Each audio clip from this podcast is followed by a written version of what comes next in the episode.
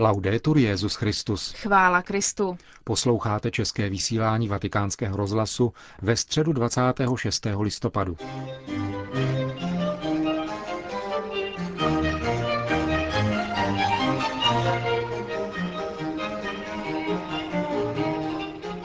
Pravidelná generální audience se konala v aule Pavla VI.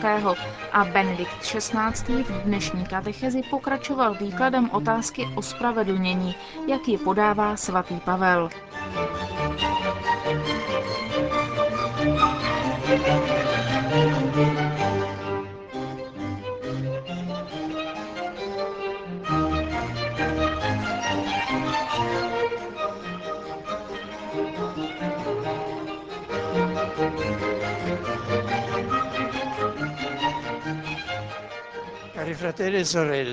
Drazí bratři a sestry,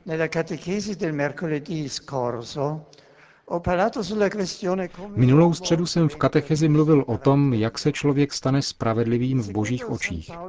Vedení svatým Pavlem jsme zjistili, že člověk není sto učinit se spravedlivým svými vlastními skutky, ale může se skutečně spravedlivým před Bohem stát, když jej Bůh obdaří spravedlností tím, že jej spojí s Kristem, svým synem.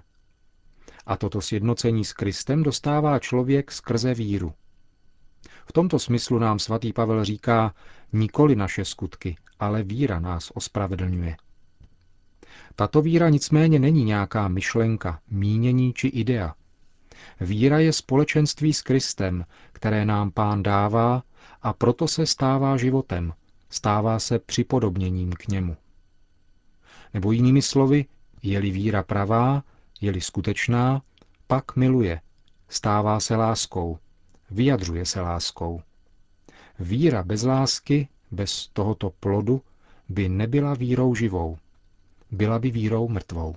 Abbiamo quindi trovato nell'ultima catechesi due livelli poslední katechezi jsme tedy objevili dvě roviny. Bezvýznamnost našich skutků, našich činů pro dosažení spásy a rovinu ospravedlnění skrze víru, jež nese plod ducha. Zaměňování těchto dvou rovin vyvolalo během staletí nemálo nedorozumění.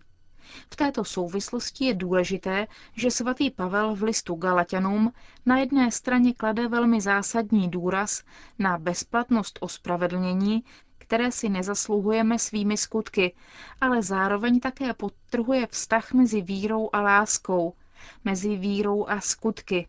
V křesťanství totiž nic neplatí, zdali jsi obřezán nebo neobřezán, ale víra, která se projevuje láskou.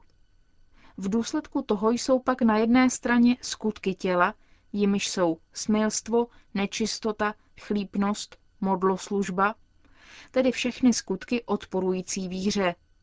A na druhé straně jsou činy Ducha Svatého, který oživuje křesťanský život. Láska, radost, pokoj, schovývavost, vlídnost, dobrota, věrnost, tichost, sebeovládání, tedy plody ducha, které vyplývají z víry.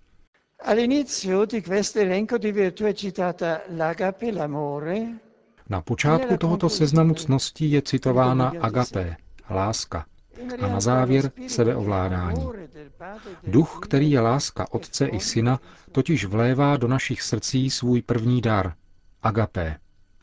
A agapé, láska, aby se plně vyjádřila, vyžaduje sebeovládání.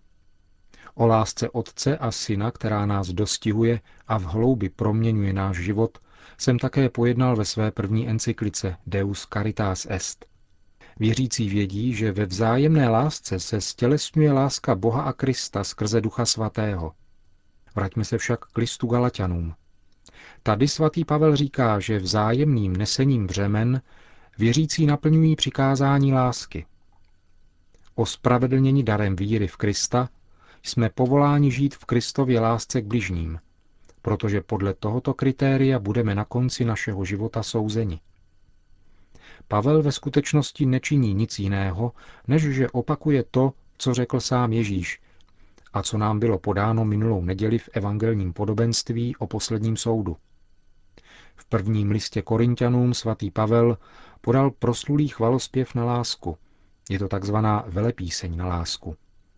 Kdybych mluvil jazyky lidskými i andělskými, ale neměl lásku, jsem jako znějící kov a cymbál zvučící.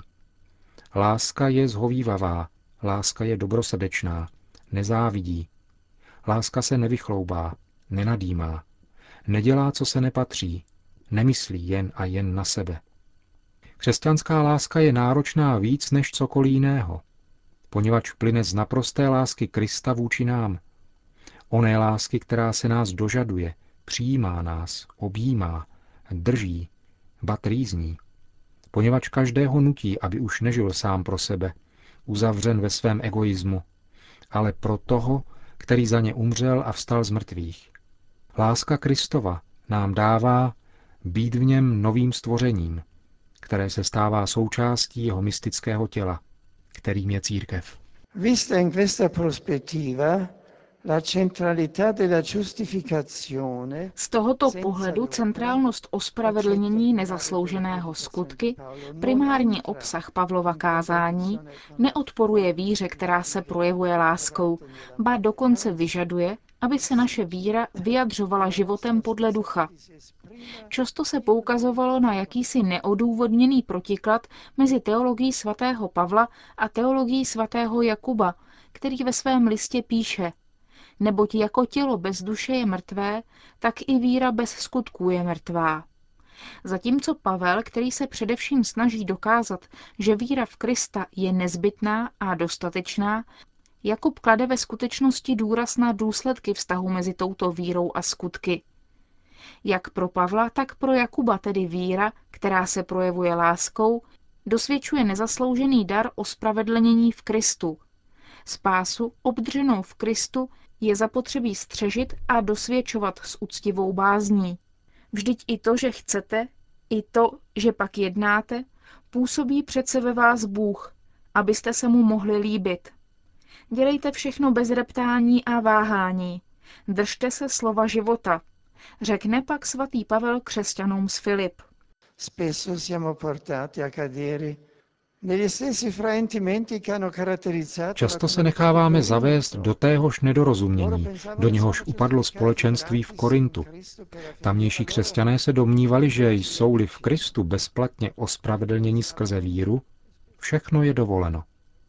Měli za to, a často se zdá, že si to též myslí také dnešní křesťané, že je dovoleno vytvářet rozdělení v církvi, Kristově těle – slavit Eucharistii a nestarat se o bratry, kteří jsou v nouzi, očekávat lepší charizmata, aniž by si uvědomovali, že jedni jsou údy druhých a tak dále. Katastrofální jsou důsledky víry, která se nestělesňuje v lásce, protože se redukuje na libovůli a subjektivismus, který je pro nás i naše bratry nejškodlivější. Vedení svatým Pavlem musíme naproti tomu obnovit vědomí faktu, že právě proto, že jsme v Kristu ospravedlněni, nepatříme už sobě samým, ale stali jsme se chrámem ducha a jsme proto povoláni oslavovat Boha svým tělem, celým svým životem. Znamenalo by to rozprodávat nedocenitelnou hodnotu ospravedlnění, kdybychom jej, třeba že vykoupení Kristovou drahocenou krví, neoslavovali svým tělem. A právě toto je ve skutečnosti naše racionální a zároveň duchovní bohoslužba, k níž nás pobízí svatý Pavel. Totiž přinášet sami sebe v oběť živou, svatou a bohu milou. Na co by se pak redukovala liturgie obrácená pouze k pánu, kdyby se zároveň nestala službou bratřím, vírou, která se projevuje láskou. A poštol často staví svá společenství před poslední soud, před kterým se přece musíme objevit, aby každý dostal odplatu za to, co za života udělal dobrého nebo špatného. Tato myšlenka na soud má denně náš život osvěcovat. L'etica che Paolo propone ai credenti non scade in forme di moralismo, Důvod, proč se etika, kterou Pavel nabízí věřícím, nestává pouhým moralizováním a je aktuální i pro nás, spočívá v tom, že vždycky vychází z osobního i komunitního vztahu s Kristem, aby se obrátila v život podle ducha. Podstatné je toto. Křesťanská etika se nerodí z nějakého systému přikázání, ale je důsledkem našeho přátelství s Kristem – Toto přátelství ovlivňuje život. Je-li opravdové, stělesňuje se a uskutečňuje se v lásce k bližním. Proto se jakýkoliv etický úpadek neomezuje jenom na individuální sféru, ale je zároveň znehodnocením osobní i komunitní víry. Z ní vychází a určujícím způsobem ji ovlivňuje. Nechme se tedy dostihnout smířením, kterým nás Bůh obdaroval v Kristu, bláznivou láskou Boha k nám. Nikdo a nic nás nebude moci odloučit od jeho lásky. V této jistotě žijeme. A tato jistota nám dává sílu konkrétně žít víru, která se projevuje láskou.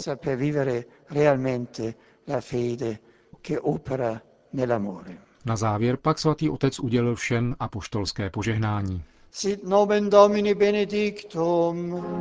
Ex hoc nunc et usque in seculum. Adiutorium nostrum in nomine Domini. Qui. Benedicat vos omnipotens Deus, Pater et Filius et Spiritus Sanctus.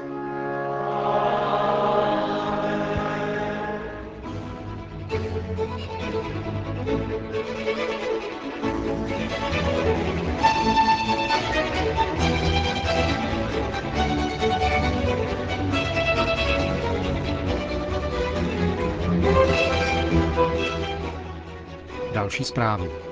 Vatikán. Generální audience v aule Pavla VI. se dnes účastnil také arménský katolikos Kilikie Aram I. Tato bratrská návštěva je zvláštní příležitostí k posílení pout jednoty, které mezi námi už existují, tak jak kráčíme k plné jednotě.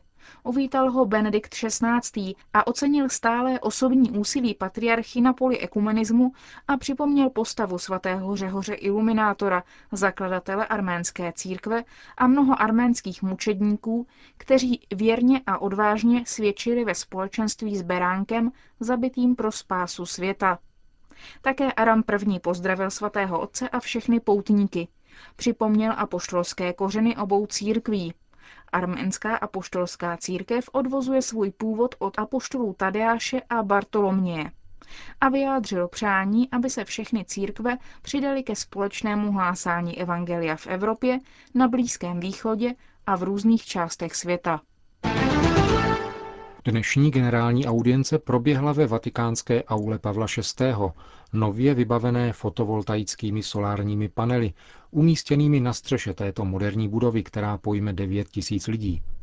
Tyto solární panely budou vyrábět elektřinu a umožní tak ušetřit ovzduší před škodlivými emisemi 225 tun kysličníku uhličitého a ušetřit 80 tun nafty.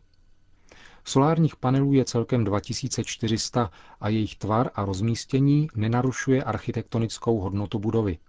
Ročně vyrobí 300 MWh čisté ekologické energie. Je to první krok přechodu k této alternativní formě elektrické energie, která by měla do roku 2020 pokrýt 20% spotřeby elektřiny v celém Vatikánu. Konec zpráv.